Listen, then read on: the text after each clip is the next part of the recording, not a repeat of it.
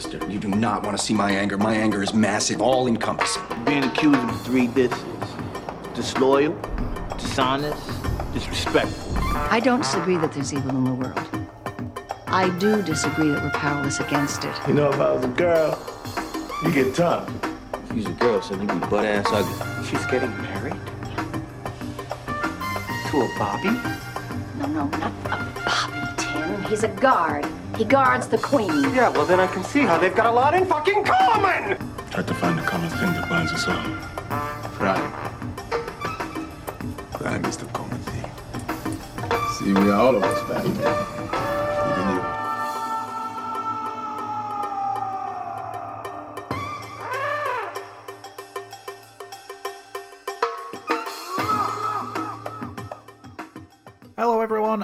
Welcome to Inside Oz, the original Oz Review podcast. As always, I'm your host, Neil Thompson. Glad to have you all back today. I told you I wouldn't be gone long, as this is the first episode in this new release schedule for this second half of Series 4, meaning that we've finally reached that bizarre moment in the show's history where I get to say that today we're going to be looking back at Series 4, Episode 9, Medium Rare. If you're a long time listener of the podcast, which first off, let me just say thank you very much for all of your support, you will know that there have been a number of occasions on previous episodes where I've mentioned about or alluded to the Series 4 extension and that we would cover that when the time came, which is the point in time at which we have now arrived. So far on the show, we have had three full series of eight episodes, which was always the original intention. Each series of the show was only meant to be eight episodes in length. Something which I've always preferred in my dramas, that sort of 8 to 10 episode run, maybe 13 at a push, is about the right amount in my opinion. Anything beyond that feels as though shows are perhaps spreading themselves a little thin. However, one of the reasons for this fourth series extension actually occurred away from the Oz set across state lines following a production delay on The Sopranos as that show prepared to shoot for its upcoming third season. The first two series of that show had run from early January to early April in 99 and 2000. However, season 3 didn't see the show return until March of 2001 following alleged production issues which admittedly could be any number of things, but more often than not, it ends up being a leading cast member or a group of cast members holding out for more money to return to a show once it's achieved a certain degree of success. Similar to how the cast of Friends had negotiated big money salaries in the years prior to this, and would do so again afterwards.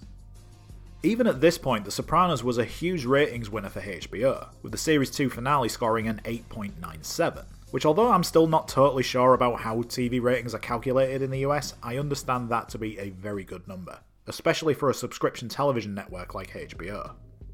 What this meant though was that with The Sopranos not returning until March of 2001, the HBO schedule for January and February was left with a zonking big hole that needed filling. Six Feet's Under debut season was already in production but wouldn't air until June, while Sex and the City had only concluded its third season the previous October, and whose episodes also had a much shorter running time. Following the success of the miniseries The Corner between April and June of 2000, HBO had agreed to a pilot episode of The Wire, but that wouldn't arrive for another 18 months until June of 2001, and we were still more than three years away from the debut of Deadwood. So, rather than rush a new show into production, that just left Oz as the only viable option to fill the gap, with storylines for Series 4B being drafted while Series 4A was still filming. But there's another twist to the tale, one that ties into the closing events of Series 4B in that it involves the filming location of Oz itself. As you've heard me mention several times throughout the podcast, the show was filmed in the old biscuit factory of Chelsea Market on 9th Avenue. Faced with not only a rushed writing schedule for these new episodes, the show was also dealt a blow when the landlord of the building rented the space to the New York One cable news station, negotiating a 10 year lease as opposed to the annual one that they had previously with Oz. According to Lauren David Peden's article and interview with Tom Fontana in the July 15, 2001 edition of the New York Times, Fontana states, quote, The landlord of Chelsea Market on 9th Avenue had not given the show's producers the option of renegotiating their lease. It was a lot of space and he rented it to New York 1, the cable news station, for 10 years because we could only do a yearly lease. He didn't even tell me. I found out by reading about it in The Villager. End quote. So, tasked with writing, producing, and filming eight more episodes against a ticking clock at your primary filming location, this meant that, according to cast member James Palacio, Oz was back filming for Series 4B only one month after production on Series 4A had wrapped, resulting in a number of instances in which the show was still being written, and in some cases rewritten, once filming had gotten underway. Something which placed an incredible amount of pressure on the show, and something which will play a huge factor in the overall quality of these next few episodes. Holding an 8.4 on IMDb, the episode was written by Tom Fontana and Sunil Nayar, with the teleplay also being written by Tom Fontana, while Adam Bernstein and Sean Whitesell have also joined the show as producers for this block of episodes. The episode was directed by Alex Zakrzewski, who is also credited as the director of photography for the episode. Beginning his career as a camera operator in 1986 on the movie Avenging Force, Alex also worked as a cinematographer on a number of documentaries, including The Cocaine War Lost in Bolivia, What's Ailing Medicine, and My Father's Garden. Moving into TV in 1995, Alex was credited as a co director of photography during the third season of Homicide Life on the Street, and earned over 50 additional credits on the show until 1999. During this time, Alex also worked on Oz as a camera operator during the show's first series, where he also gained further director of photography credits. In 2000, Alex directed one episode of UPN's The Beat, However, the episode never aired due to the early cancellation of the show, so this is his first aired foray into the world of directing. With the show returning earlier than usual, this also marks the latest instance in which the show has moved time slot, moving to Sunday nights from its previous Wednesday night slot, which it had held since the start of Series 3. The episode originally aired on January 7th, 2001, a day on which a joint session of Congress met to clarify electoral results for all 50 states as well as the District of Columbia following a number of recounts of the 2000 US presidential election, which saw George W. Bush named the 46th President of the United States in controversial fashion. That same day, it was acknowledged that Linda Chavez, the Labour Secretary designate of President elect Bush's transition team, had provided housing and financial aid to an illegal immigrant. While in New York City, Extreme Championship Wrestling produced its final pay per view card, producing its third annual Guilty as Charged event, where it packed a reported attendance of 2,500 into the Hammerstein Ballroom. Oz. The name on the street for the Oswald State Correctional Facility, Level 4. Now, in Oz, our entire day is structured. We know when we'll eat, sleep, work, when we'll have free time. Now, giving a man who's locked up free time, it's a joke. Because there are still all kinds of restrictions as to what you can and cannot do. Some people try to better themselves by reading or exercise. Some pray. Some plot. Some just watch TV. Live from Burbank Studios in Burbank, California, it's time to play Up Your Ante. Kick off with Act 1, in which Augustus, along with his tradition of telling us what Oz's name on the street is, tells us how an inmate's entire day is structured, saying that they know exactly when they'll eat, sleep, work, as well as having the ironically named free time, which Augustus even calls a joke, and how even though a man is locked up, there are still all kinds of restrictions that they have to follow. He says that some people try to better themselves while others, whether that's by reading or praying, may begin to hatch a plot. And then there are those that will just watch TV. The whole thing plays out with the return of Augustus in his box. Although he is still firmly on the ground, they haven't returned to having it spinning around just yet. And we also see it fade away as M City begins to fill up with returning inmates from before Querns' regime. And it all seems to resemble the M City of old now that six months have passed since we were last there. Numerous inmates, including Morales, Jazz, and Chucky, who have all returned to M City from Unit B, are sat watching the TV in which we see the game show Up Your Ante, another invention for the show, much like how Miss Sally's schoolyard was as a way of avoiding having to pay for expensive footage from elsewhere.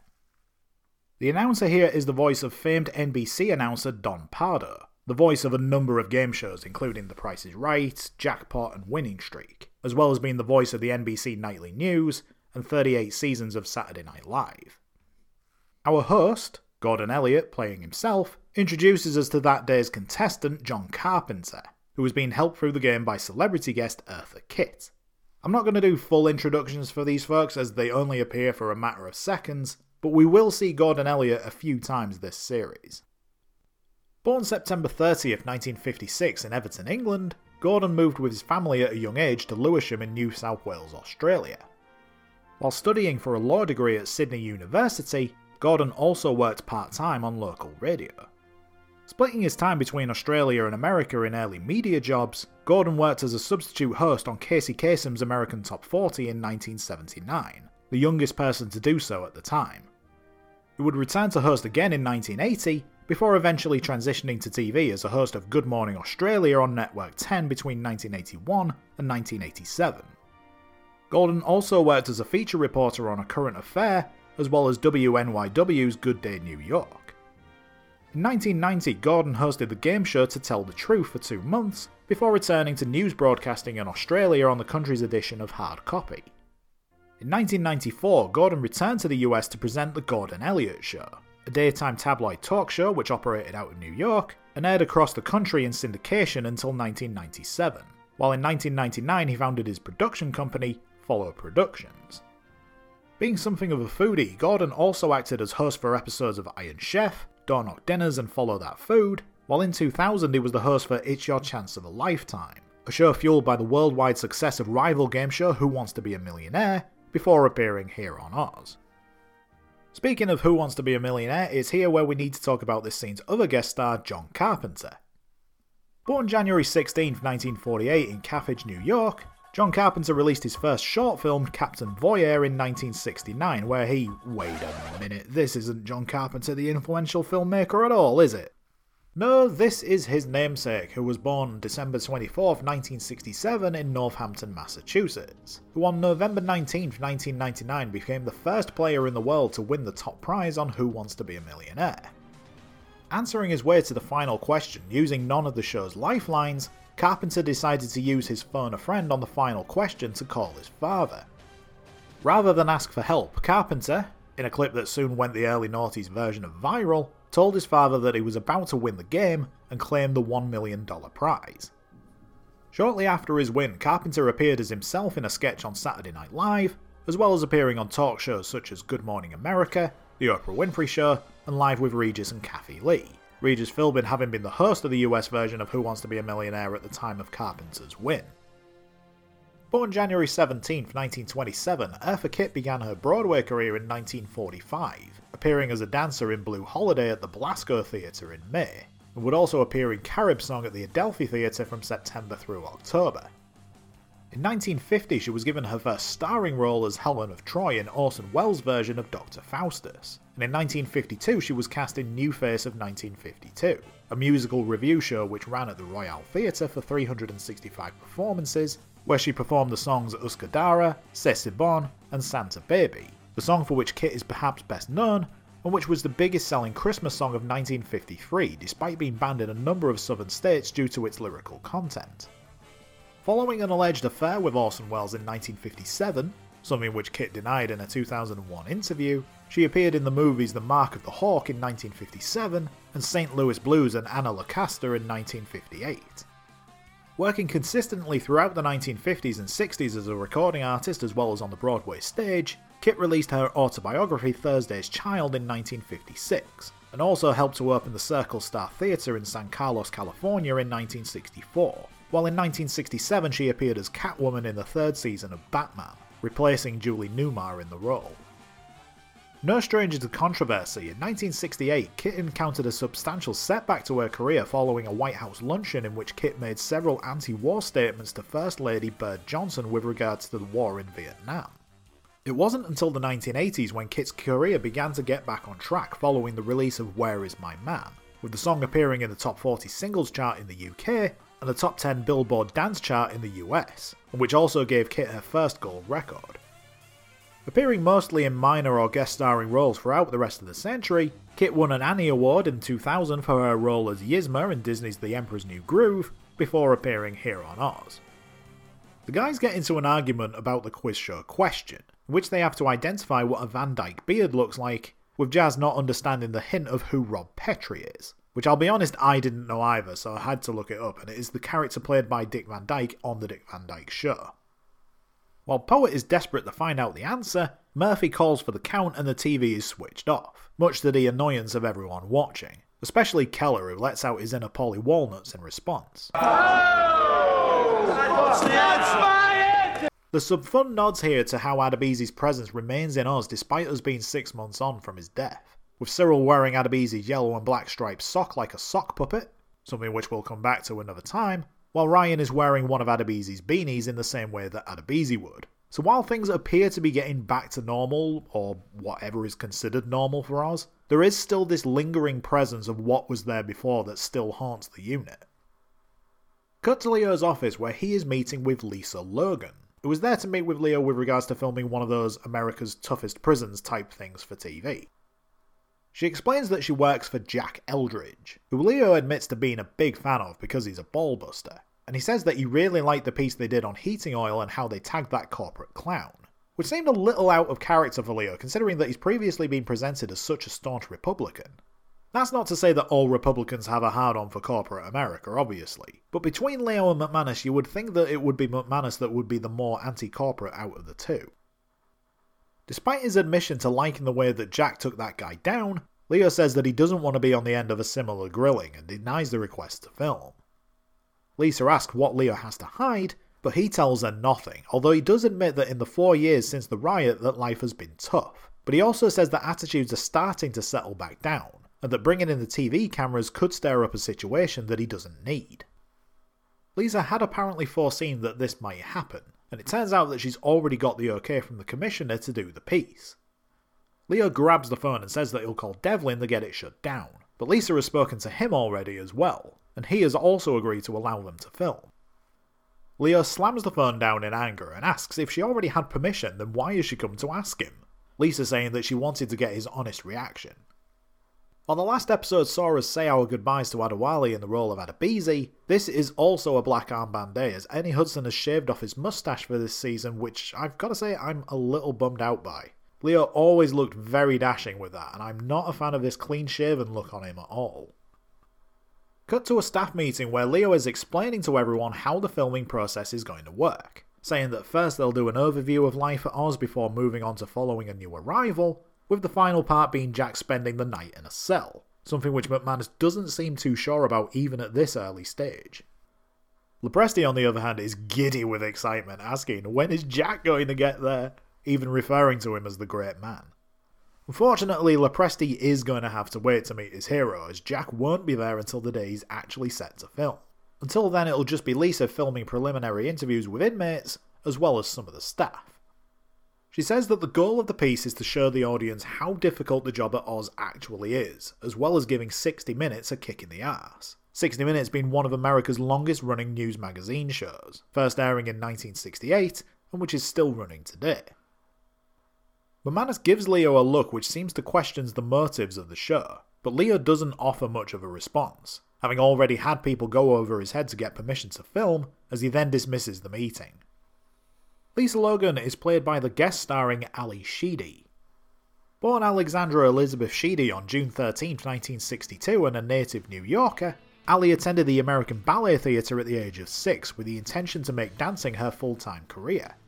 However, after attending Bank Street School for Children and then writing her first book, She Was Nice to Mice, at the age of 12, Ally began studying under acting teacher Harold Guskin in the mid 1970s. Much like our earlier guest stars, Ally is no stranger to the game show world, appearing on To Tell the Truth in 1975. After graduating from Columbia Grammar and Preparatory School in 1980, Ally relocated to Los Angeles, enrolling in the drama department at the University of Southern California, where she balanced her fledgling acting career alongside studying for a Bachelor of Fine Arts degree. After appearing in a number of local stage productions, Ally made her TV acting debut in CBS Afternoon Playhouse, as well as appearing in the TV movies The Best Little Girl in the World, The Day the Loving Stopped, and Splendor in the Grass. In 1982, Ally would earn credits for Chicago's Story and St. Elsewhere, while in 1983 she would appear in a recurring role on Hill Street Blues.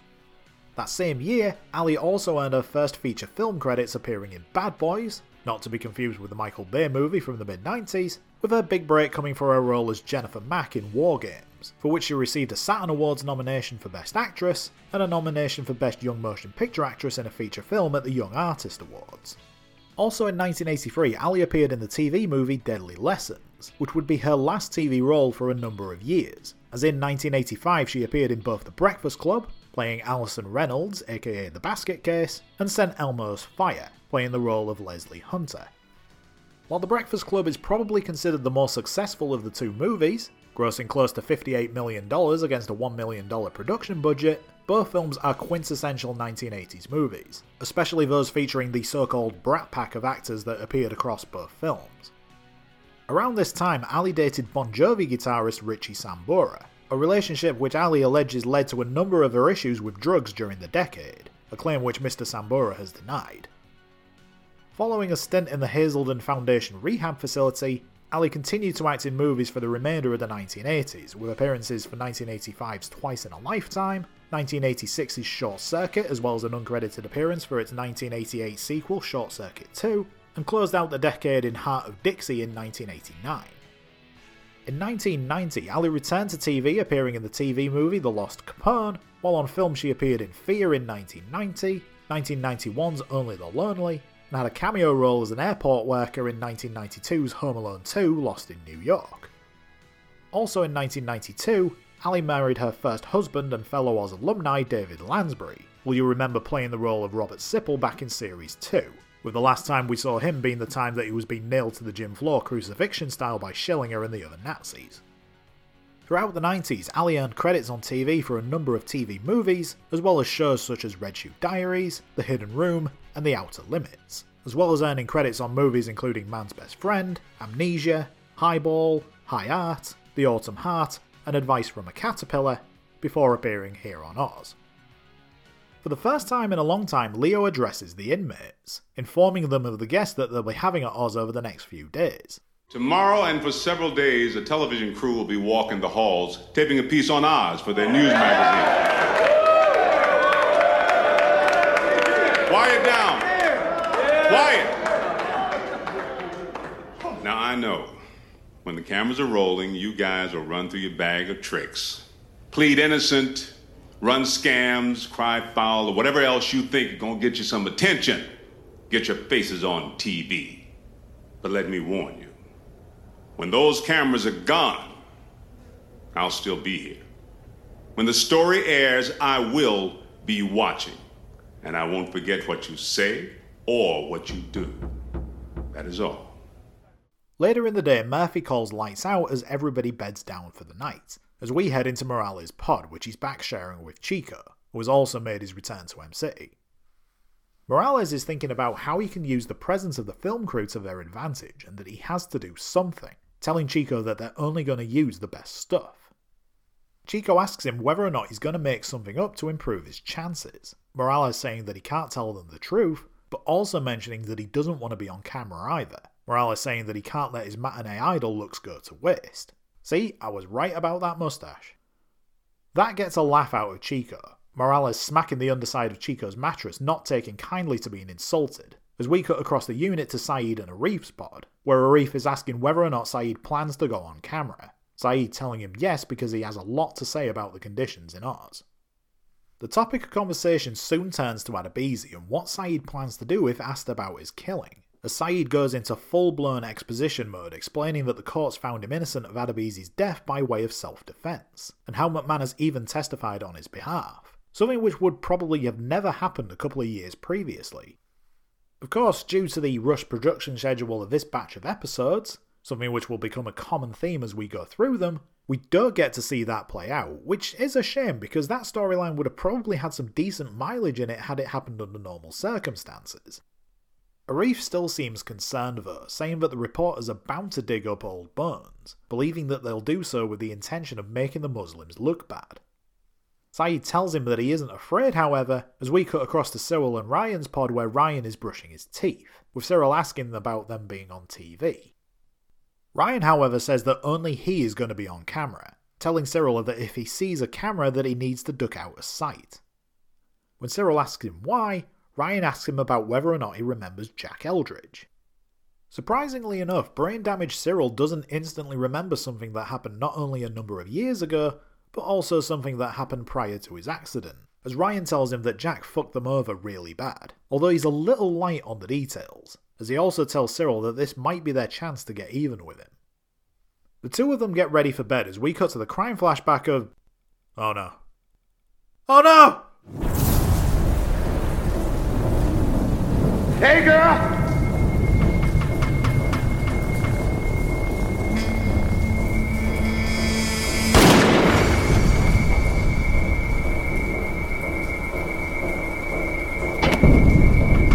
Prisoner number 01W711, Omar White. Convicted January 4th, 2001. Murder in the first degree. Sentence 75 years. Up for parole in 20. Well, he's here. I knew the day would eventually arrive where we had to say hello to Omar White, who is played here by Michael Wright. I knew it was coming, but that doesn't make it any easier.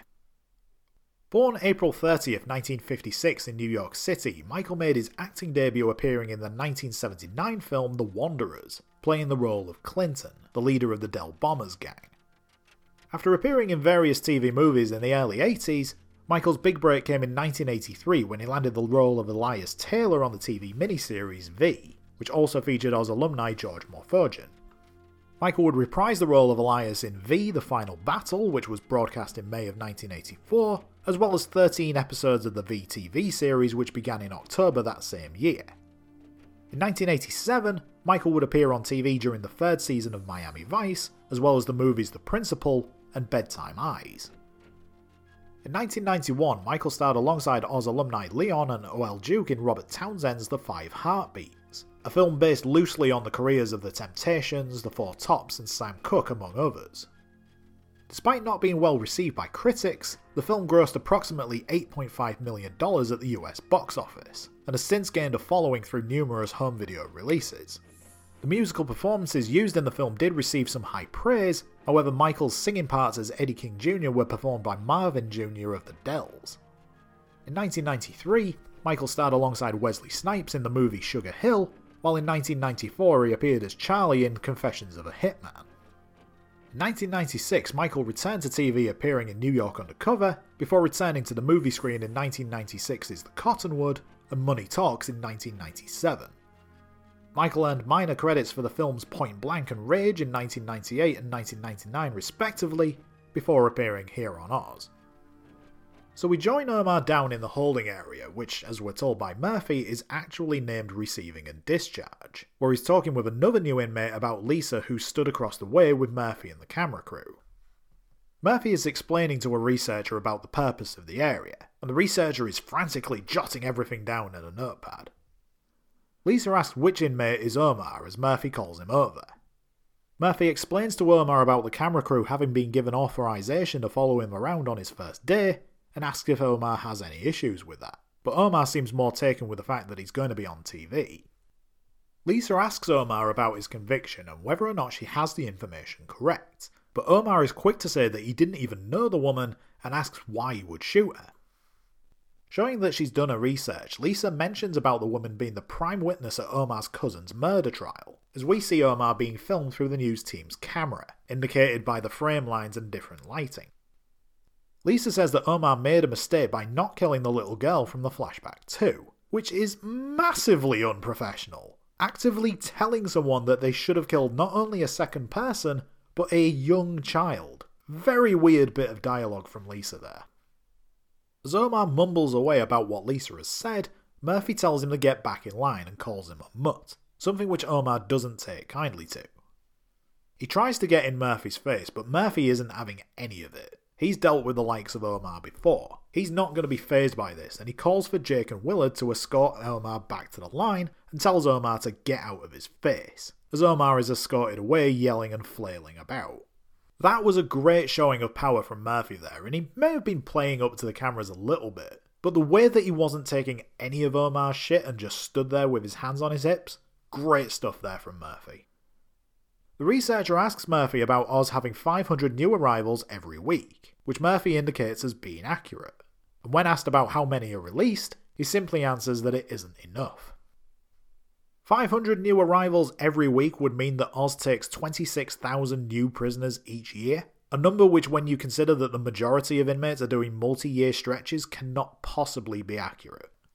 To put that into perspective, Oz having that kind of population would mean that they have nearly 12 times the capacity of the Attica Correctional Facility, 4 times that of Louisiana State Penitentiary, also known as Angola and the largest prison in the US, and would be able to fill New York's Madison Square Garden, and even then 5,000 inmates would have to stay behind at Oz. If you were to want to take every inmate out to fill a stadium, you could take them nearly 3,000 miles cross country to Dignity Health Sports Park in Carson, California to watch the LA Galaxy play. So Murphy continues the tour by taking the crew through Em City, describing it as an experimental cell block set up by McManus five years ago, and explains about how the inmates are given more leeway than the rest of Oz. As Liam Meaney, who we're seeing for the first time and is played by Seth William Meyer, passes by the camera giving it the fingers. Jazz also asks Lisa if she wants a little head as he takes out little Jazz and waves him around, marking what I think is the third time that we've seen Evan Seinfeld's penis on the show.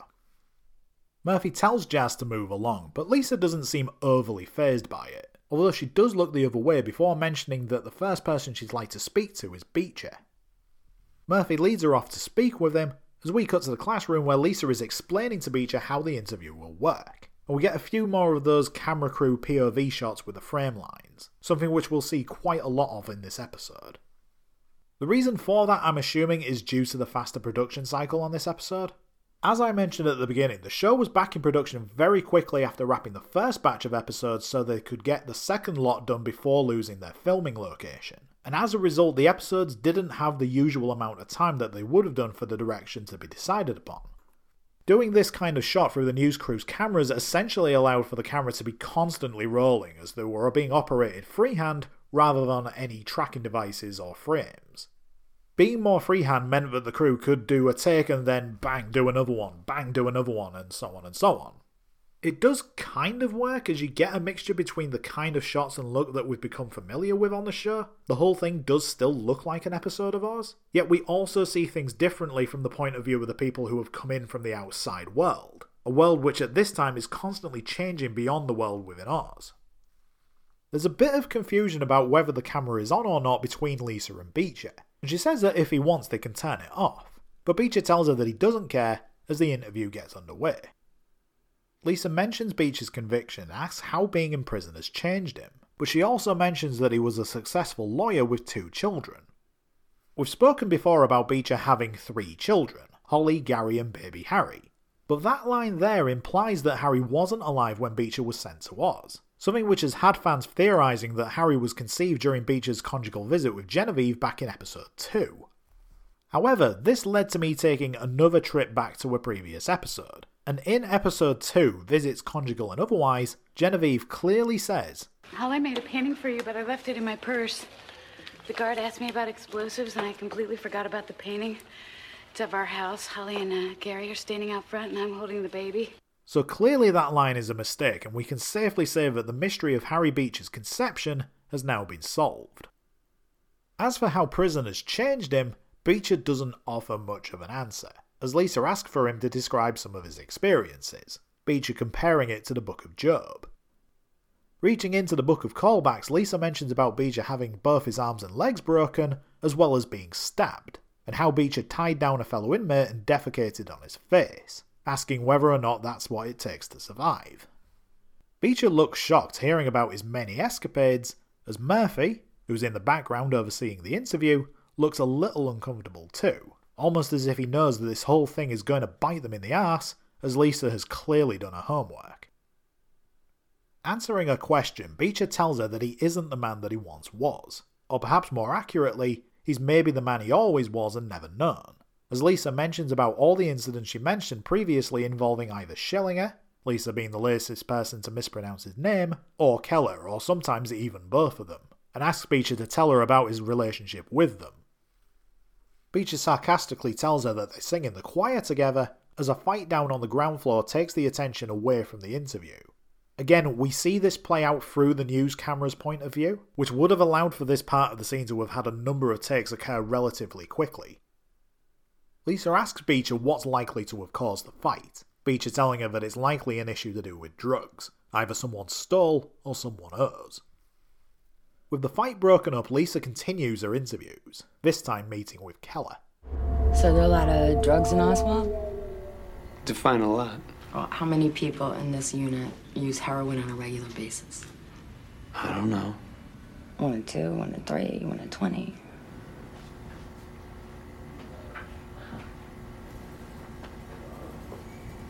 I don't know. Okay, how about sex? Is that an invitation? Right. Is there a lot of homosexual activity?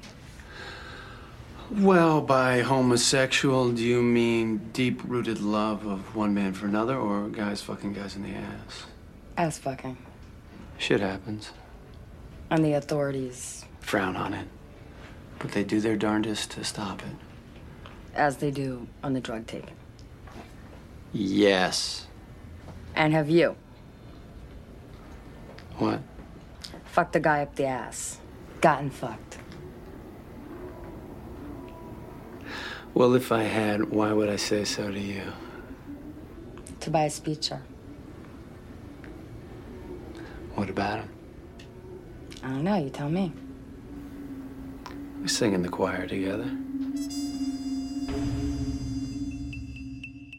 I mentioned earlier that telling Omar that he should have killed a child was unprofessional, but I have to admit that I do like Lisa's sassiness during this interview with Keller. She isn't intimidated by him in the slightest, nor does she fall under his charismatic spell like so many have before. I did also like Keller miming working out the equation when trying to figure out the number of people that do drugs, only to then at the end just say, I don't know. Later in the day, the camera crew are filming what I can best describe as additional footage, the kind of stuff that they can insert into the report to break things up. But Busmalis seems uncomfortable being filmed as he and Rebadow sit at the table playing cards, saying that he's so nervous he can't even shuffle the deck. Continuing to look back and forth at the camera, Busmalis asks if he looks okay, Rebadow saying, You look like you. Busmalis answering with a, Oh shit, which was a really funny line, and it's great to see these two back together. Busmalis says that when he saw himself on TV after the escape, he couldn't believe how bad he looked, saying that his skin was grey, as Lisa comes over to talk to them about some background info on Beecher and Schillinger. Showing himself to not be put out by the intrusion at all, Busmalis rises to his feet and shouts, Get the fuck away from me, right into the camera. Murphy telling him to relax and leading the crew away. Showing that Busmalis handled that very well, Rebadow tells him, That's nice. Now all of America's gonna see you acting like an asshole. As Keller passes in the background heading towards Beecher's pod, our camera following him as he enters. Beecher, eh? who's laid on the top bunk reading a book, although he's bent the cover round so that the show doesn't have to clear the book with legal, asks Keller what he wants. Keller saying that Lisa, describing her as the news bitch, was asking a lot of questions and wants to know what Beecher told her. Beecher just tells Keller to get the fuck out and tries to go back to his reading, but Keller starts to caress his hand, saying that if he tells her anything about them, or anything about anything for that matter, but he doesn't actually get to finish his point as Beecher pulls his hand away asking what are you gonna do, getting down from his bunk and right in Keller's face. Before anything can happen between the two, a shakedown is called, Keller telling Beecher that he'll see him later as he heads out of the pod. We see a lovely German Shepherd being used in Em City as the crew films an inmate being searched by a CO as well as a CO searching a pod, and another finding some drugs hidden in the socks of another inmate, known simply as Briggs. Keller gives the camera a look as if to say, Can you believe that? As battery low flashes up and some static appears to help us cut away to the cafeteria where Sister Pete is holding a drug counselling meeting. Following the conversation in the last episode, the one in which Pete told Keller about God choosing them, she seems to have had a change of heart about allowing him back into the sessions, as Keller is explaining that he thinks he takes drugs because he knows that they're destructive and how he feels unworthy of love. But Beecher calls that a load of shit, accusing Keller of being all sincere and cuddly because the cameras are there filming and calls him a poser. Keller tells him to shut up as Ryan tells him the same thing and that Beecher is spoiling it for everyone. Beecher mentions about the two of them being butt buddies now, asking when did that happen and who died. That nearly leads to a fight between the three of them, but Pete gets in the way and demands that the camera be turned off, which they do eventually comply with. When Sister Pete gets her pointy finger out, you do as she says. Lisa then interviews Pete in her office, mentioning about the bad blood between Beecher and Keller, with Pete mentioning that there's been a lot of spilled blood along the way. Lisa asks her why she thinks that is, as Pete explains that the men in Oz are very distressed, whether that be mentally, physically, or morally. Lisa mentions about Keller being a sexual predator and asks whether or not that factors into his problems with Beecher, but Pete says that she isn't comfortable talking about specific cases, as Lisa switches the conversation about whether or not Pete has ever been sexually threatened by any of the inmates. Pete tells her no, but there's a definite hint of hesitation in her voice as we cut to the washroom where Ryan meets up with Keller asking about what they're going to do about Beecher, saying that he nearly went public about them killing Shemin and Mondo. Keller doesn't seem concerned though, thinking that Beecher is just playing around and will never actually spill the beans, thinking of it as being Beecher's way of showing him that he still loves him. Ryan says that Keller and Beecher are fucked up and goes to leave, but Keller grabs Ryan by the arm and we get what I'm dubbing the tattoo face off, as Keller tells Ryan not to hurt Beecher, saying that if he does, then he's going to have to hurt Ryan. Ryan tells Keller, who he once again refers to as K-Boy, not to make any threats, as it might put him in a bad mood, as he then leaves the room. I get what they're going for with this whole K-Boy nickname, in that it sounds a bit like Gay Boy, but it's just falling a little flat for my liking. It's not clever, it's just a bit shit. The tour continues for the news team as Murphy takes them down to Unit B, Robson taking a particular liking to Lisa when she comes through the gate.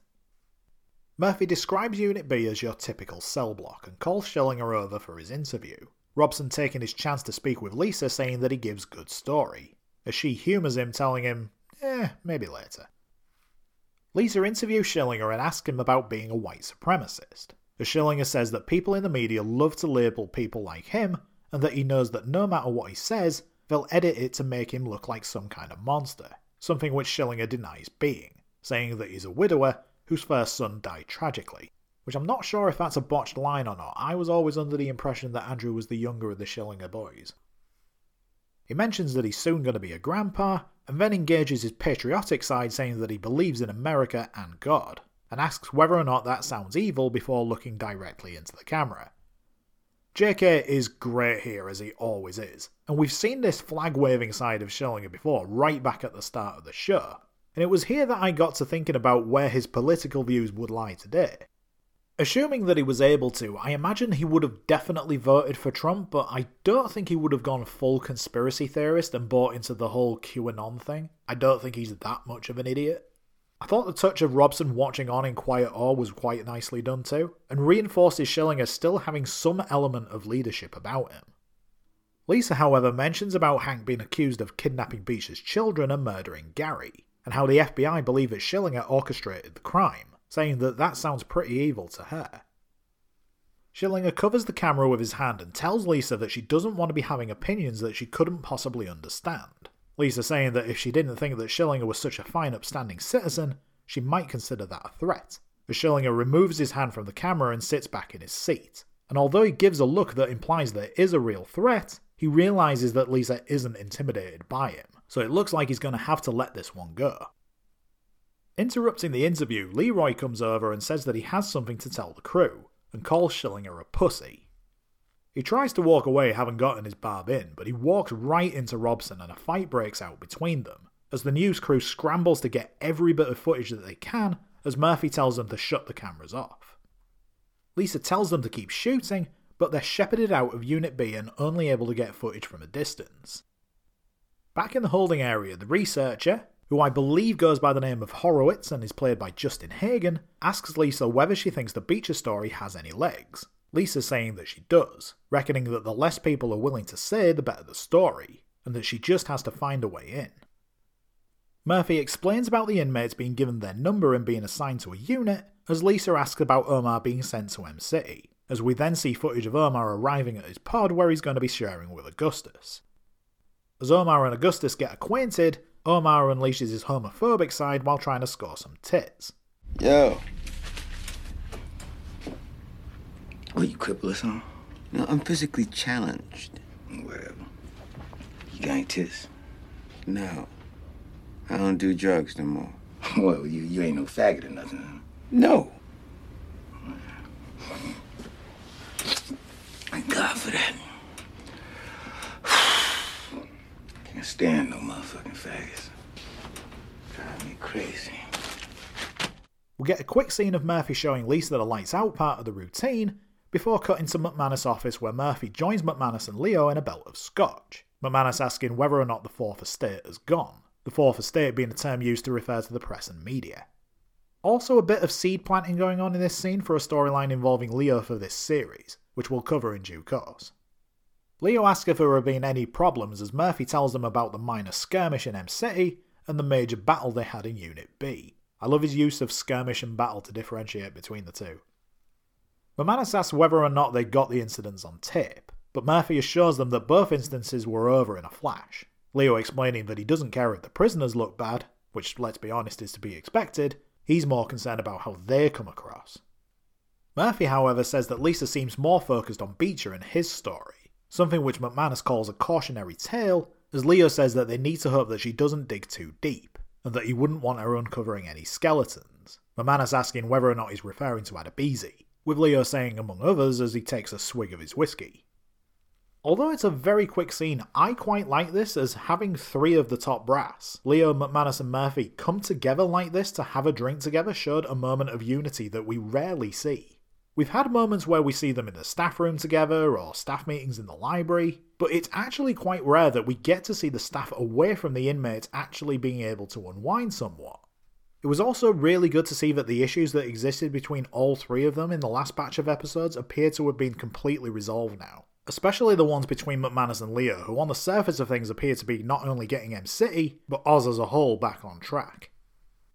We get an Augustus vignette in which he says that his uncle Bilbo once said that television is a medium rarely well done.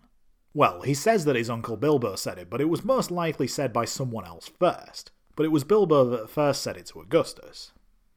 He says that he loves watching the news on TV, sometimes he's even switching back and forth between the stations in the hope of catching the same story, and how each show tells the story in a different way.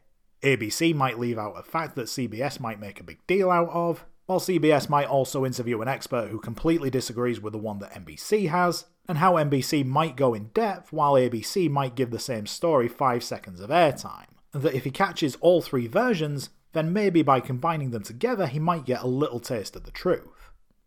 That quote about television being a rarely well done medium doesn't appear to be a direct quote, some places attribute it to being coined by Fred Waring in a Chicago Sunday Tribune article from 1949, while others have variations of it being uttered by comedian Fred Allen in 1950, while others are under the impression that it was uttered by Ernie Kovacs.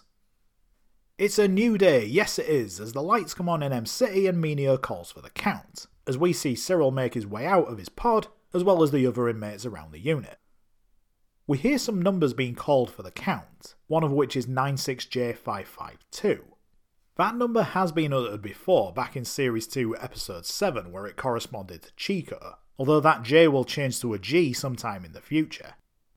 Other numbers called out include 92M220, which is the number for Jorge Vasquez, and why it's not a V I don't know, while 88P728 doesn't seem to correspond to anyone in particular, probably just a line to fill the dead air. Omar stumbles out of his pod looking a little worse for wear and possibly going through the early stages of drug withdrawal, as Ryan notices him from the railing above and has seemingly spotted himself an opportunity. They meet up later on after Omar tries to score some tits from some other inmates, one of which is Briggs, who had his confiscated in the shakedown earlier. So why hasn't he been taken to the hole or something like others have been before? Ryan sees that Omar isn't having much luck getting hold of the good stuff and says that Omar is looking a little crispy. Omar asks if Ryan can help him get hold of some tits, but Ryan says that times are lean right now, and that the hacks are doing a bang up job on keeping the drugs out of Oz. I mean, not that good a job as they caught someone earlier on in the shakedown, but compared to previous times, the amount of drugs appear to have dramatically reduced. Ryan does say though that if you know the right person, you can still get hold of some, and he wishes Omar a good day as he goes to leave. But Omar pulls him back and says that he's been to everyone in the unit, and they're under the impression that he's undercover, and as a result is having little luck in getting hold of anything.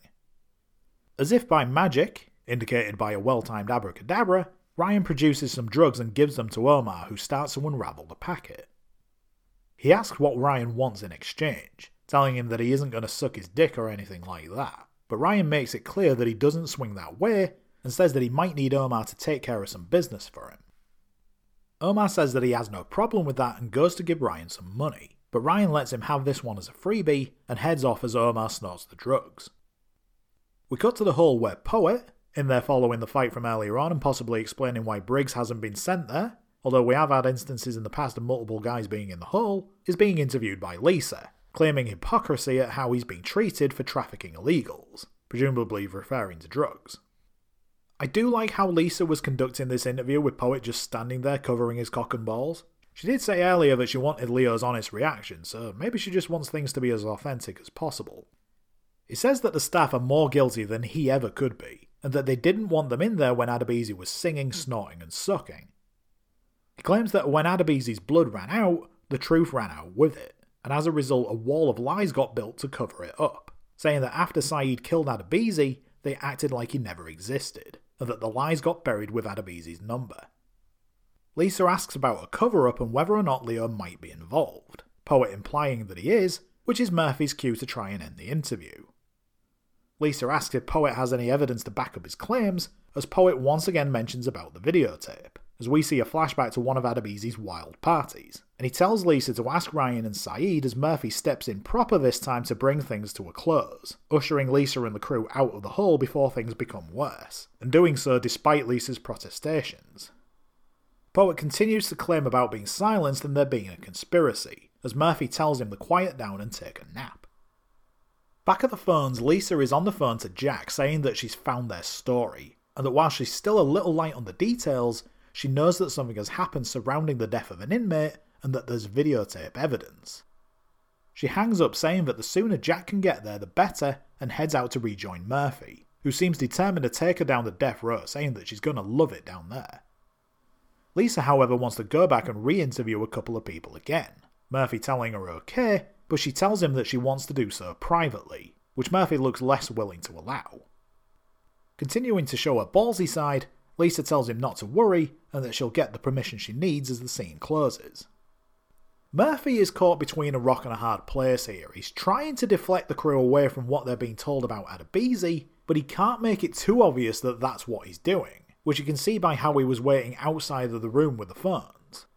Had he been in there, Lisa may have become more suspicious as to why he was listening in on a conversation, so he's got to be careful how he plays things.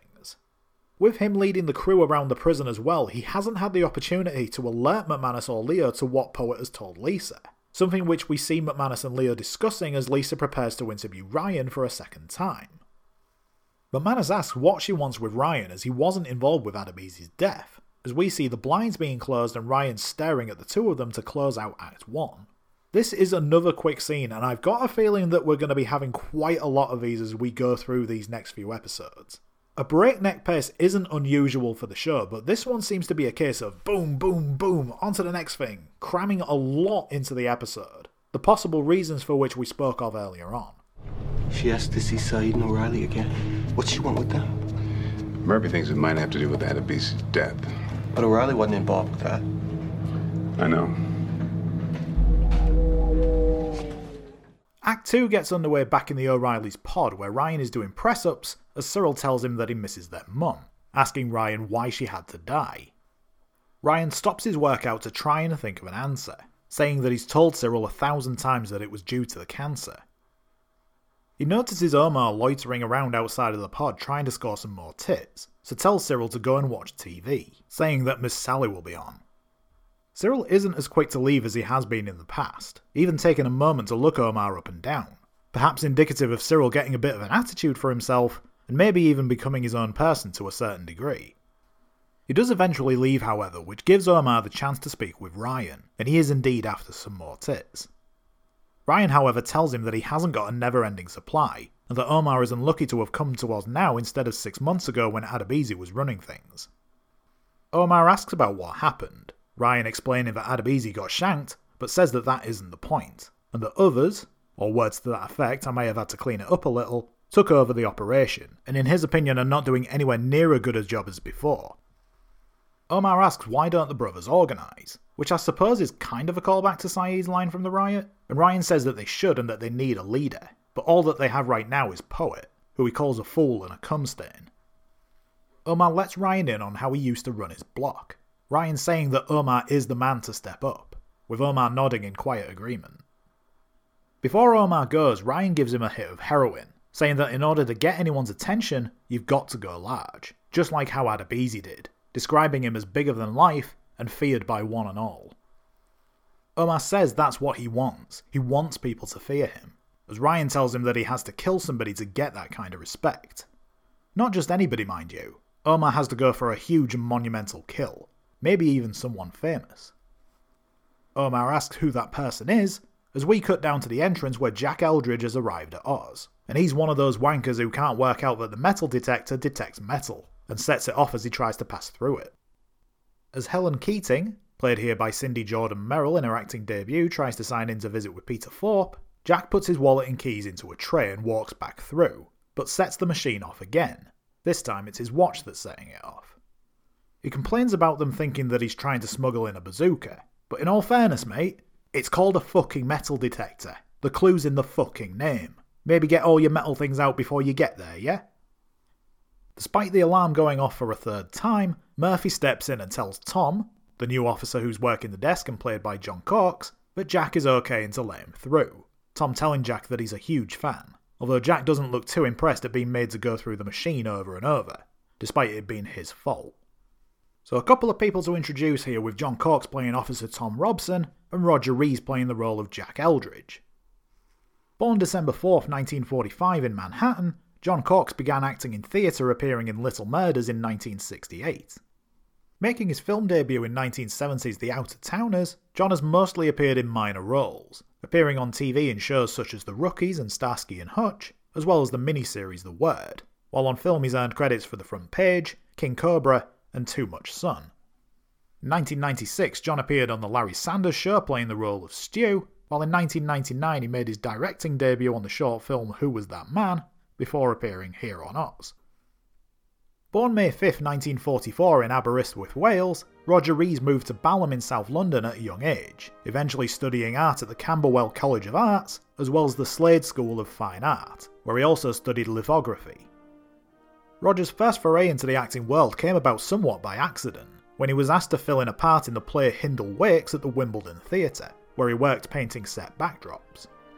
Making his TV debut in The Place of Peace in 1975, Roger would also appear, following a number of failed auditions, in the Comedy of Errors the following year for the Royal Shakespeare Company in Stratford upon Avon as well as London. Throughout the rest of the 1970s, Roger would continue to work on the theatre stage in productions of Three Sisters, the Suicide, and Cymbeline, where he appeared as Posthumus in both Stratford and at the National Theatre in London.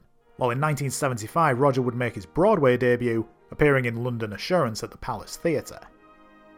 In 1980, Roger starred in the lead role in The Life and Adventures of Nicholas Nickleby, appearing at London's Aldwych Theatre between 1980 and 1981, before transferring to the Plymouth Theatre on Broadway between September 1981 and March 1982.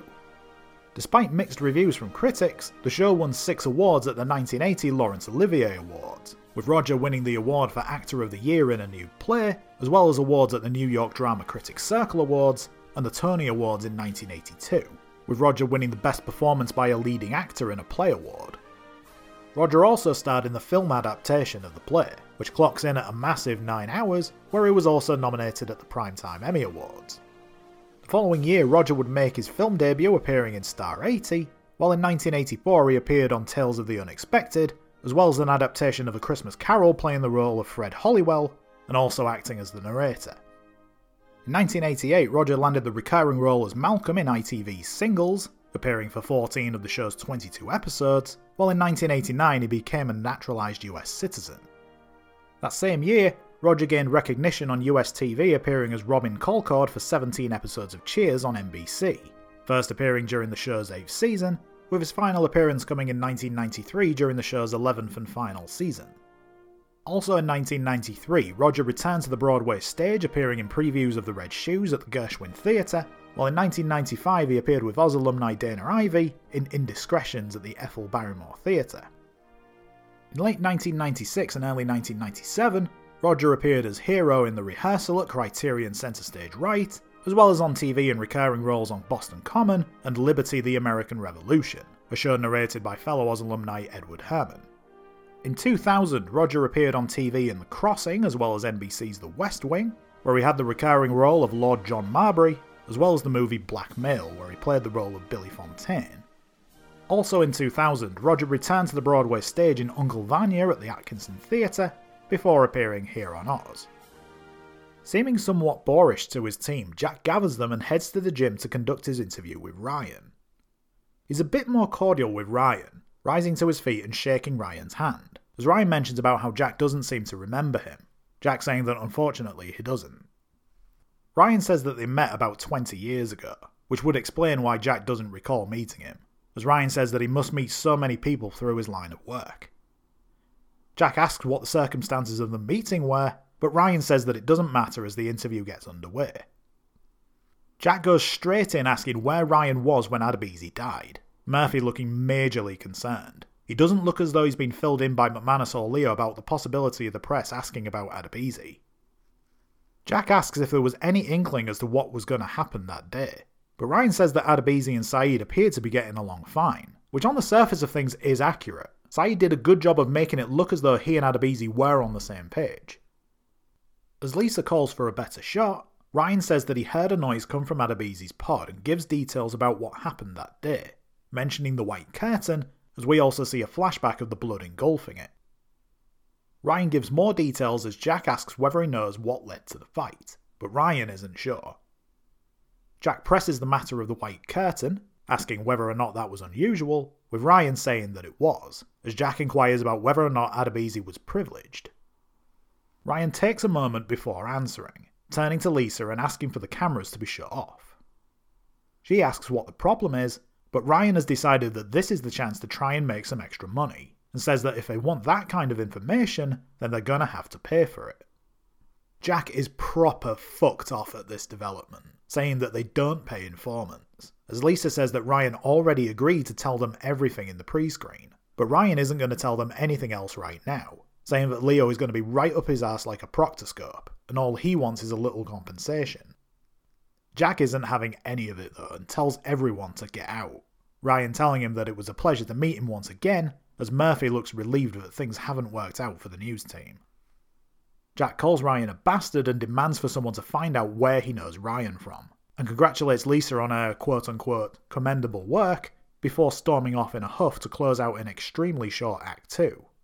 Okay, so walk me through this. You were in the common room. Doing nothing. And?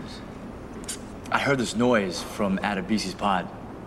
And, and uh, he, he had these white curtains hanging up in the room, and they just went red with blood everywhere splattered. And then um, Adebisi falls out of the pod, down on the ground, dead. And uh, Saeed follows out with a, uh, with a shank still in his hand. Well, have you any idea what led to the fight? No. You told me there were curtains on the windows of Adebisi's pod. Is that unusual? Yes. Was Adebisi privileged? Uh, privileged? What? Was he allowed to get away with things the rest of you weren't? Hold on for a second. Excuse me. Want to kill these things? Sure. Dale, guys, cut.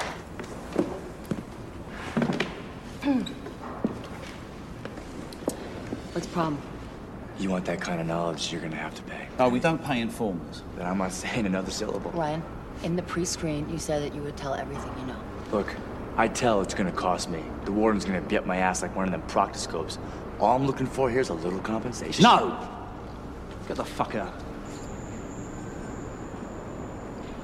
Suit yourself, Mr. Eldridge. Pleasure to see you again. That bastard. Find out where the fuck I know him from. Mr. Eldridge, how am I going to do Well, use your head. I certainly didn't meet O'Reilly at a cocktail party on the Upper East Side. 20 years ago. I bet I did a story on it. Track it down. Commendable work, Logan. Nice fucking interview. Act 3 sees Jack continuing with interviews, this time meeting with Saeed in the library.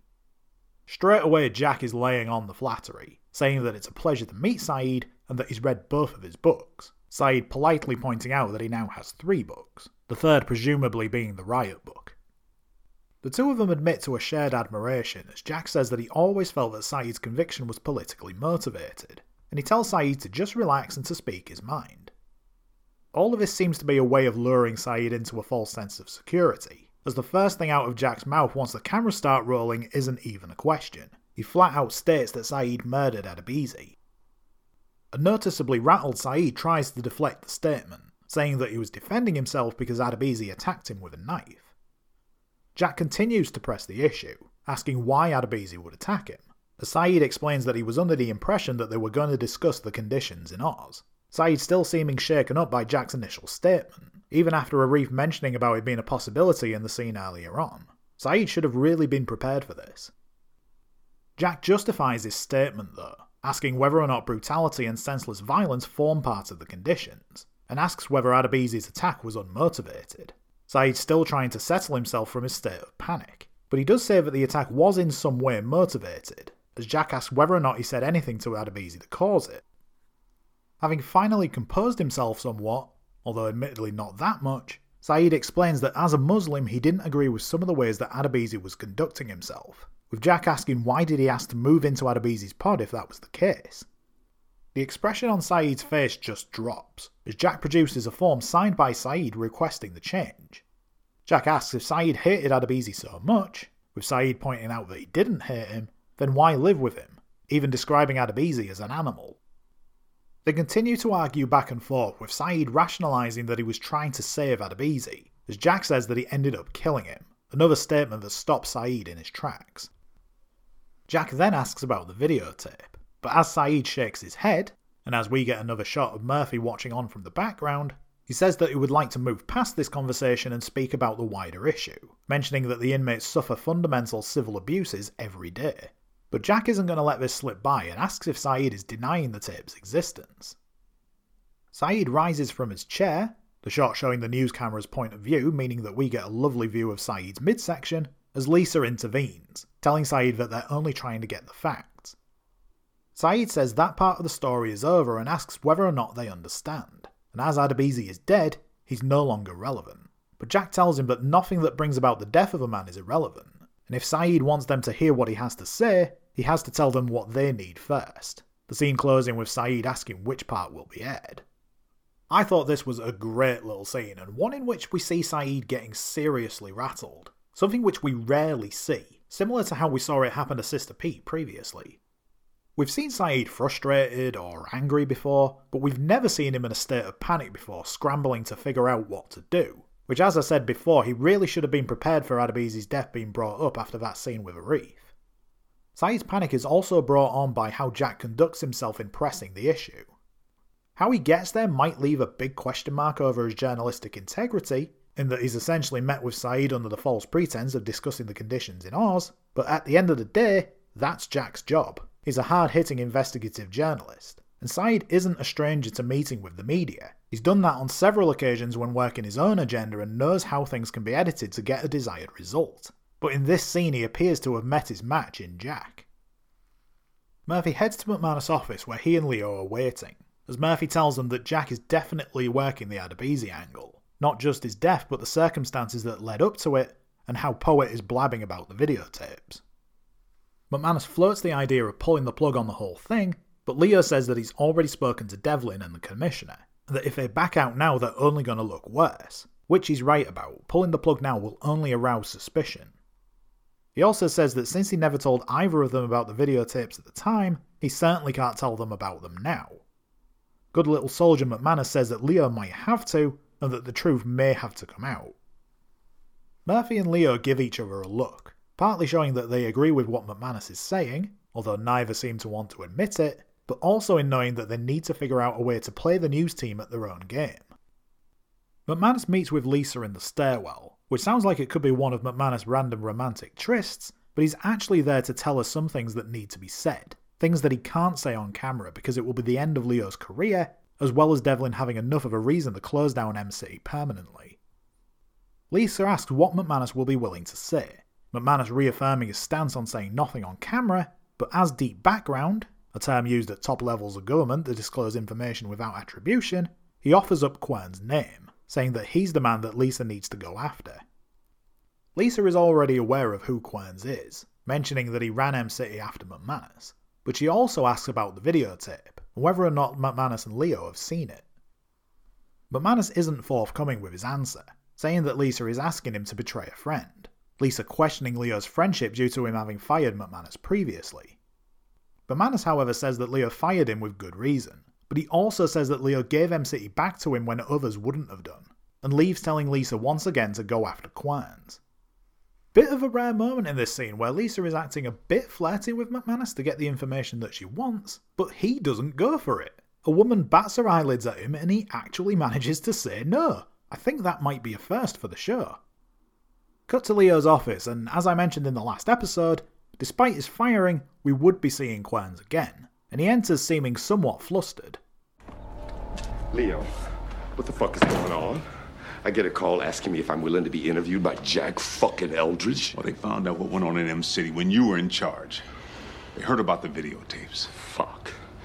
When you asked me to resign, you said no one would ever know the reason, that we were going to keep it internal so that neither one of us would get hurt. Refused to do the interview. I did. Fine. Where are the videotapes? In a safe place. What are you keeping them around for? Destroy the tapes, Leo. Destroy the goddamn motherfucking tapes now! So, a couple of things in this scene that seem to have been retconned from when we last saw Querns. He says to Leo about when he asked him to resign, it would all be kept internal so that neither man got hurt. That seems to have been a development off screen, as obviously we saw Leo fire Querns in the last episode and had him escorted off the premises. If that's the case, then you've got to wonder whether or not Querns' firing was simply a show for McManus to see, and that Leo's secretly still been talking with Querns in the meantime.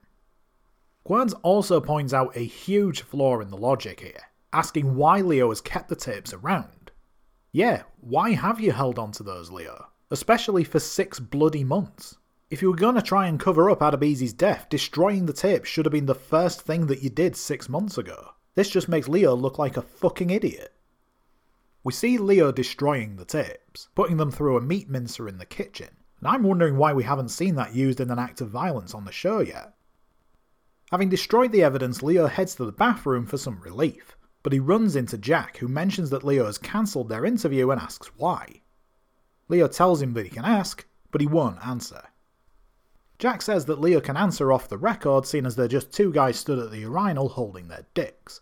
Leo saying that he spent too much time in front of the camera when he was running for Lieutenant Governor, with Jack saying, off the record of course, that that's bullshit and goes to wash his hands. Jack asks how many years Leo has spent at Oz, Leo simply saying that it's too many. Jack asks that despite that, would it bother Leo to leave, whether that's by quitting or being forced out due to some sort of indiscretion, that being some sort of mishandling of the job being exposed on TV. Leo puts his dick away and turns to face Jack, saying that he's spent his entire life punishing people, having made some choices that were good and some that have led to violence. He admits that lives have been lost and that he wonders whether he could have stopped the carnage. Jack asks whether or not Leo thinks he could have prevented Adebisi's death, as Leo takes a moment to think it over before eventually saying yes, and that balls out truth he should be fired because of it, but that he's afraid that whoever they bring in to replace him will only end up being worse.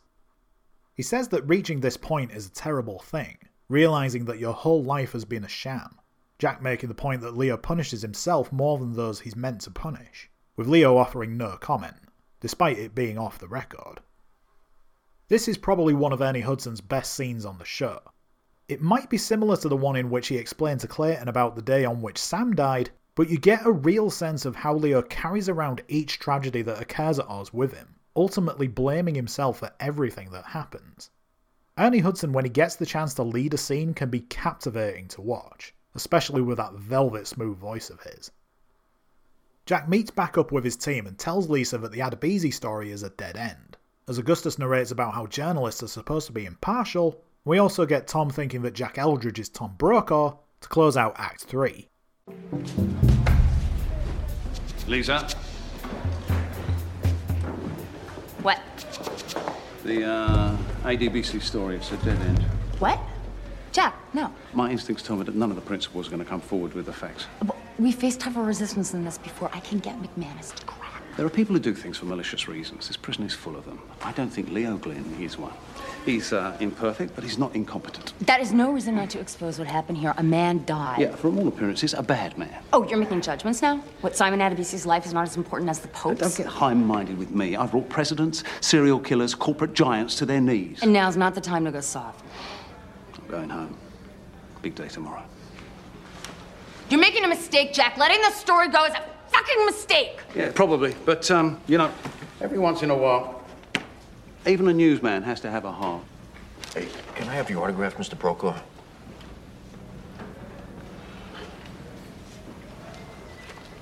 What a dick.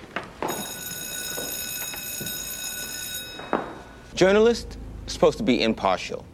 They're supposed to keep their personal opinions to themselves.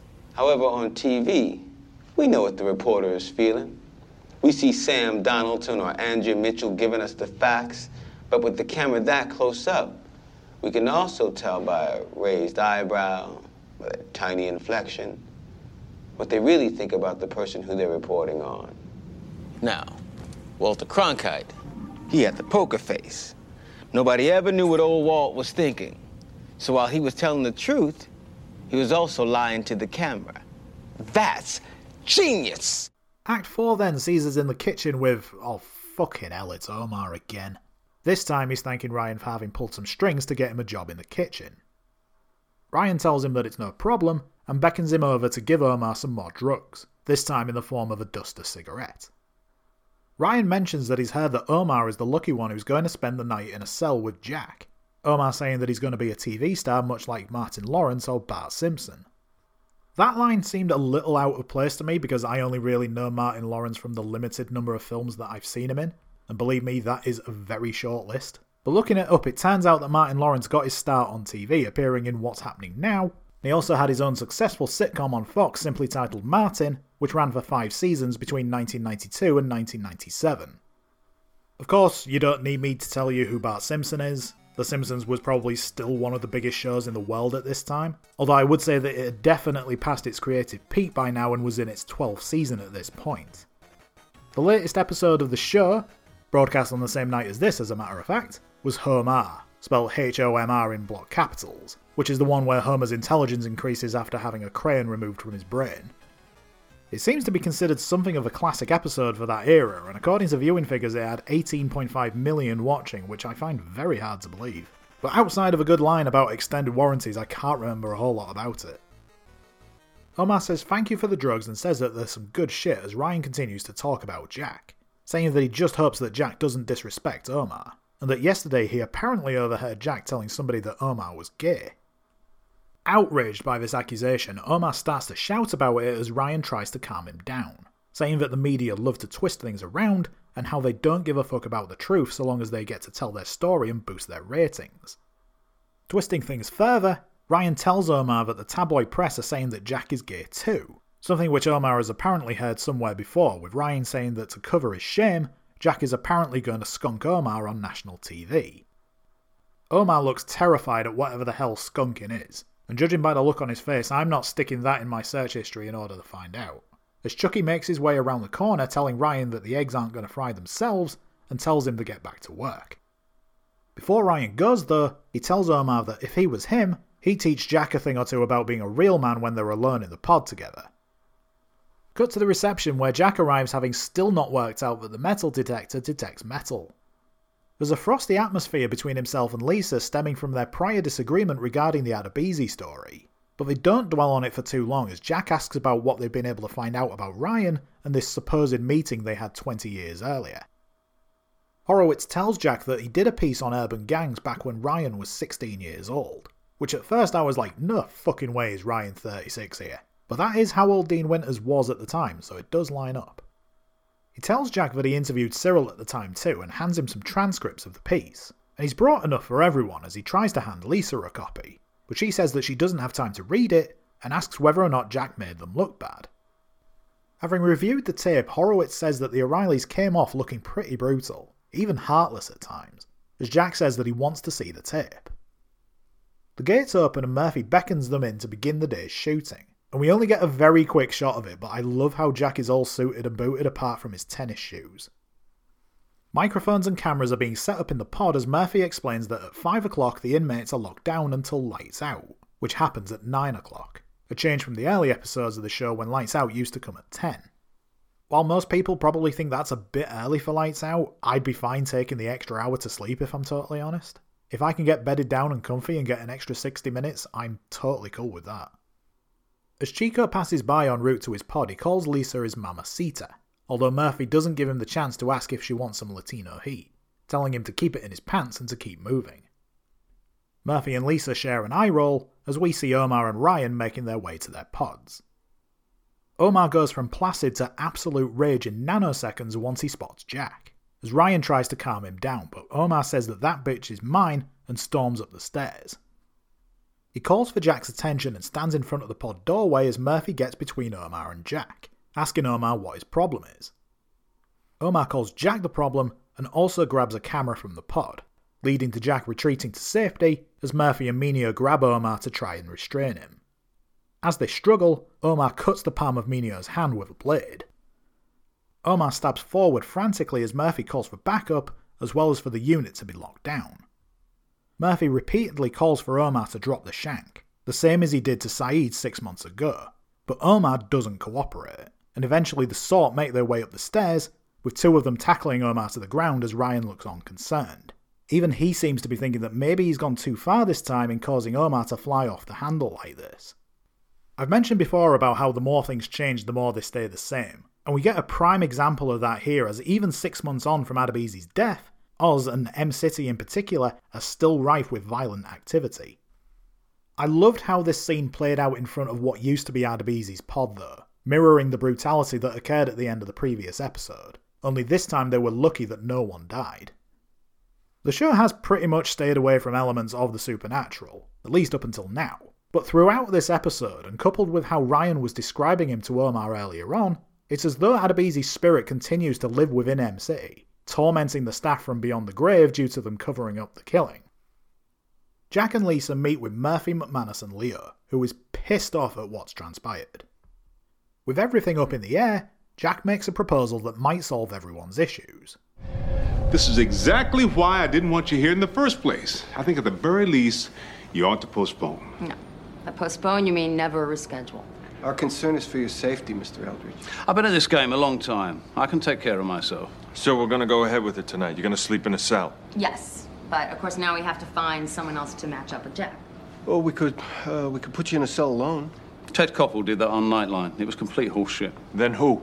I've been reading the files on the O'Reilly brothers. Uh, the younger one, uh, uh, Cyril, he's now brain damaged and under medication to control his actions. I choose him. That line referencing Ted Koppel in Nightline is a reference to ABC's Crime and Punishment series, where on August 27, 1998, in episode 4 of the series, Ted spent 12 hours in a cell at the WJ Estelle unit, also known as the Estelle Supermax Penitentiary in Huntsville, Texas. While McManus is probably just trying to find a middle ground in which the team are able to do their story but without putting Jack at risk, Jack calling the idea horseshit is quite frankly right.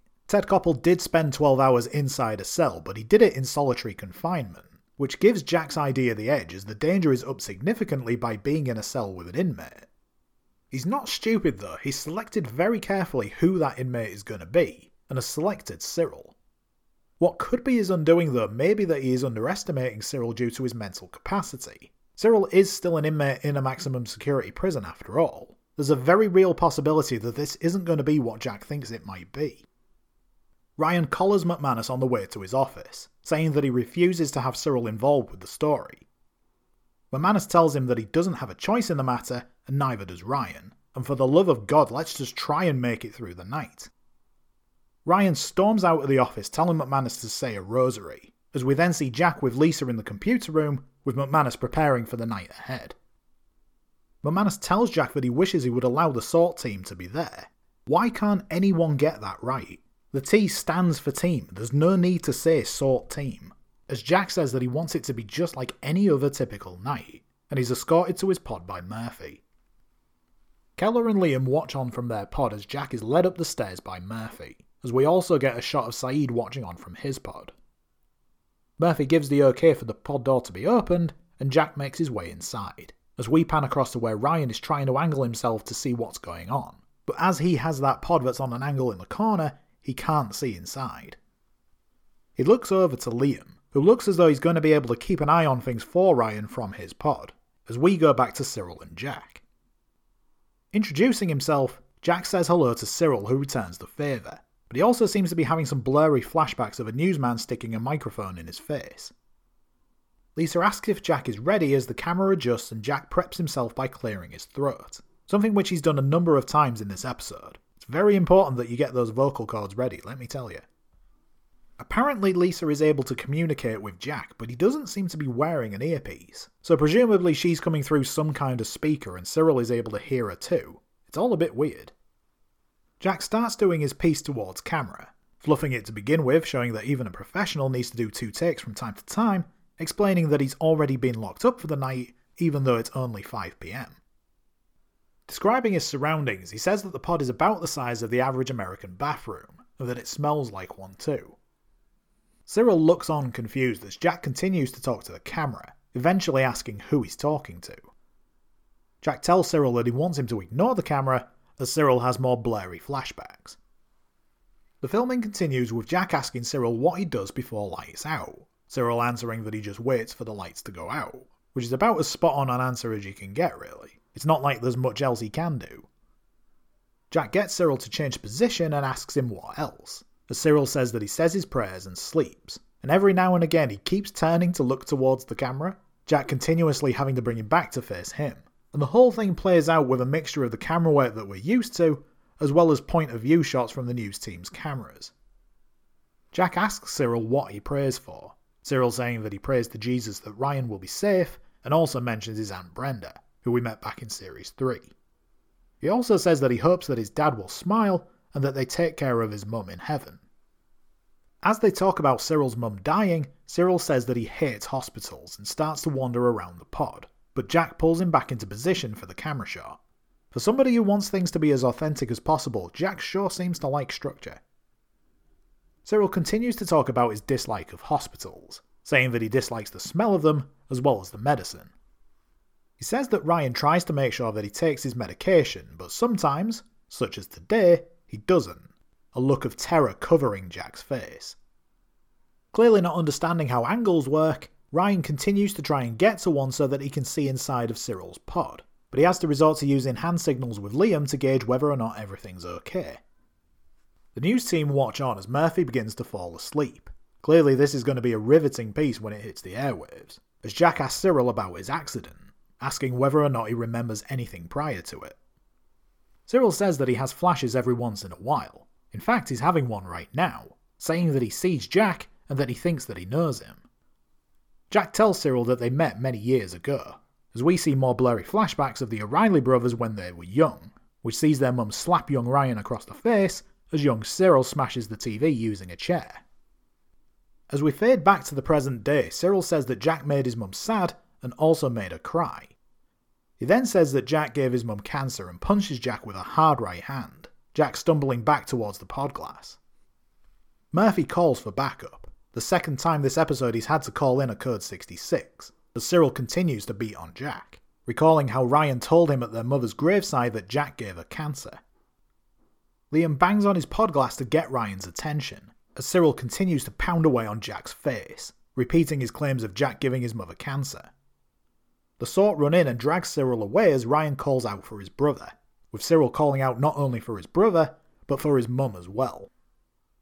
Lisa attends to Jack, who is a bloody mess and appears to have a broken jaw, but his main concern is whether or not Lisa managed to get the whole thing on tape. Augustus narrates about television having the power to enlighten as well as inform, and also mentions the miracle that God gave to Lazarus to be able to rise from the dead, which sees Augustus rise from his chair, as we also get a news report updating us on Jack's condition, Jack having suffered a severe concussion, as well as four broken ribs and a punctured lung. As Murphy, McManus, and Leo watch the report on a tiny TV in Leo's office, the reporter says the network has decided to pull the series of reports on Oz, despite Lisa's objections. The three of them look relieved as we're told that Lisa has resigned in protest, as Leo turns off the TV to close the episode. You made Mama sad. You made Mama cry. You gave my Mama cancer. Holy shit! Central, this is 11. We got a 66. Ryan said it's a grave that you gave my mother cancer.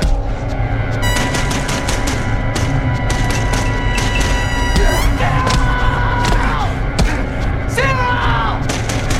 You gave my mama cancer!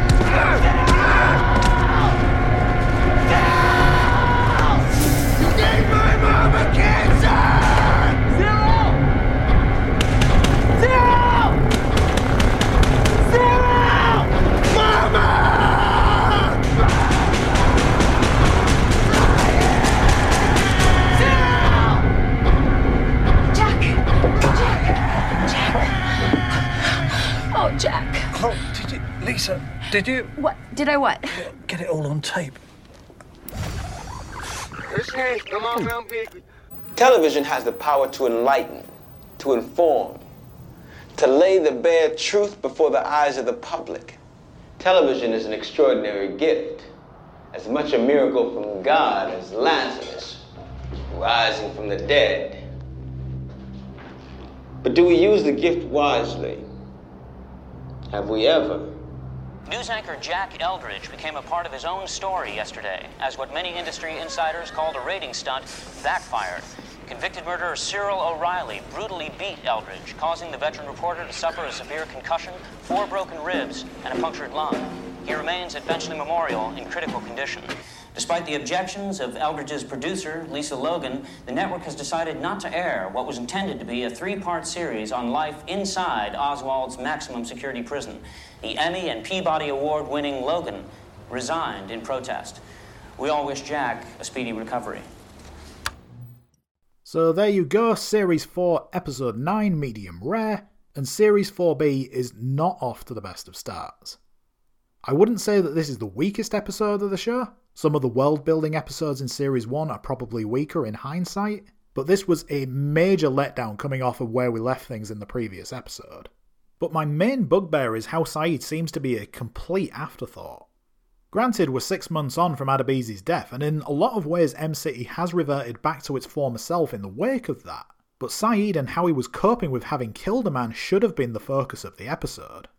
Instead, we got a single line of dialogue about how it was found that Saeed was defending himself and he doesn't seem to have faced any further punishment, and Saeed barely featured in the episode. I'm not saying that we needed scenes of Saeed having a full mental breakdown or anything like that, but for someone who was previously so opposed to violence, and especially towards killing his fellow man, we don't see the scenes of Saeed coming to terms with what happened. In the last episode, in the immediate aftermath of the fight with Adebisi, we saw him struggle with what he'd done as Murphy asked him to drop the blade, knowing that he'd taken a life and that his now hung in the balance as he was looking at a potential death penalty. But here, we didn't get any of that. Instead, we got a self contained story of Leo McManus having covered up the killing by holding onto the videotapes, an action which makes them look like a pair of fucking idiots, and a lot of focus put on the incoming Omar White. Saeed barely features at all. Ideally, this whole story of the news team coming in to film their series would have played out over a number of episodes, rather than just being over and done with in this one episode. Much like how Alva Case's investigation at the start of Series 2 could have done with having some more time to breathe. I don't want to sound like I'm being harsh, I've talked about the production issues that the show was dealing with, and we'll talk about them a lot more as we go on, but this episode is just a bit of a mess. Basil admitted to murdering someone in the last episode, as well as having taken drugs. There's no follow up there. Beecher and Keller are pushed into the background and have very little progression to their storyline. Devlin is six months on from having been shot by Clayton. There's no mention of either of them. Supreme Allah is nowhere to be seen. And it appears that no one, nobody amongst this rogues gallery of some of the worst men in America, has tried to become the top dog in Em City in the last six months. Even in this very episode, Morales talks about getting the news team's attention somehow. That's introduced and then never mentioned again. And with the news team now not returning to Oz, that has no payoff. Even the structure of this episode seems to be way off from what we're used to. You can usually split episodes into four acts. Sometimes it might be one either side of that, but more often than not, it can be done in four. But when writing this episode, I struggled to decide where to make those splits. Act 1 seemed to cover the entire first half of the episode, and even after I made a decision on that, Act 2 seemed to then be really short. With the introduction of Omar and how he was used throughout the episode, we seem to bounce around and come back to him on occasion rather than the usual structure of having his part play out and then come back to him again in a follow up episode. I use IMDb ratings in the introduction of episodes, and I know that isn't necessarily a barometer of quality, but I'd say that giving this episode an 8.4 is being extremely generous. Is it the worst opening episode to a series? Probably not, but it may be my least favourite episode of the show so far. The most interesting thing coming out of it is how things are going to unfold for Cyril, as this is just the latest instance of him getting into a violent confrontation. Only this time it isn't just confined to inside the walls of Oz and involving another inmate. It's in the hands of the media and involves a member of the public something which may come back to bite, or then again, judging by how we just skipped over the immediate fallout of Adebisi's death, maybe it won't. Get the fuck out of my office. Just the one deleted scene to discuss for this episode, which sees Ryan trying to find out who Jack is spending the night with. Augustus doesn't have any information other than it isn't him. Rebadow says that it's been determined by a lottery, with Busmalis reckoning that it'll be the person with the least violent record. Beecher pointing out that that leaves Ryan out of the running. A great little bitchy comment from Beecher there. Ryan gives Beecher the finger, saying that he doesn't want the job anyways, and then heads up to Keller to see if he knows. Keller telling Ryan that it's going to be Omar. Mineo shoos them along to get into their pods, with Ryan asking him whether or not he needs a fresh tampon as the scene closes. Bit of a nothing scene this one, it doesn't add anything to the scene that we got between Ryan and Omar in the kitchen. If it was going to be used, it was just going to be padding out the runtime, which a little over 52 minutes, including both sets of credits, I think makes this the shortest episode of the show so far. Having an inmate chosen by lottery could have been fun to see, maybe we could have had a tombola in Leo's office or something. But yeah, nothing much to talk about with this one. No deaths in this episode, so we've no one to say goodbye to on that front, but it was a busy night down at the Oz One and Done Club. Don Pardo's voice and Eartha Kitt featured in guest starring roles in the first appearance of Up Your Ante, while Michael Potts and David Laundrer appeared as background characters as part of Jack's news team. We also say goodbye to Justin Hagen as Horowitz the researcher, with Cindy Jordan Merrill getting some brief airtime as an inmate's visiting relative. Our main two new members of the Oz One and Done Club though are Roger Rees as Jack Eldridge and Ally Sheedy as Lisa Logan. Although this is the only time that we'll see him on screen as Jack Eldridge, Roger Rees isn't finished with the show just yet, so I'll discuss his post Oz career in a future episode. Having resigned in protest at the end of the episode due to disagreements with her employers, this is the last that we'll see of Ally Sheedy as Lisa Logan though. After appearing on Oz, Ally appeared in the lead in the TV movie The Warden, playing the lead role of Helen Hewitt, and a movie which also featured an appearance by Oz alumni, Roger Guenveur Smith. In 2002, Ally appeared on TV in Once and Again in the interrogation of Michael Crow, while on film she appeared in the movies Just a Dream and Happy Here and Now. Working steadily over the next couple of years on both TV and film, Ally would make her Broadway debut in 2005, appearing in the 24 hour plays at the American Airlines Theatre on October 24th, with Oz alumni Kathryn Erbe also appearing in one of the show's productions. Also in 2005, Ally, along with her Breakfast Club co stars Anthony Michael Hall and Molly Ringwald, were awarded with the Silver Bucket of Excellence at the MTV Movie Awards, which I think is kind of like a Lifetime Achievement Award but for a specific film. 2008 was a mixed bag of a year for Ally, divorcing from David Lansbury, while also earning the recurring role of Sarah on ABC Family's Kyle XY.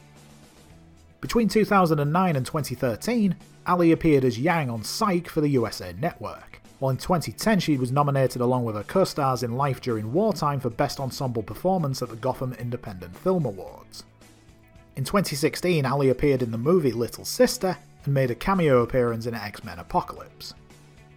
In 2022, Ally appeared as Carol Fink in the TV series Single Drunk Female, while at the time of recording her latest acting credit is listed as being for the movie Chantilly Bridge, a follow-up to 1993's Chantilly Lace with Ally reprising her role as Elizabeth, which is currently listed as being in post-production.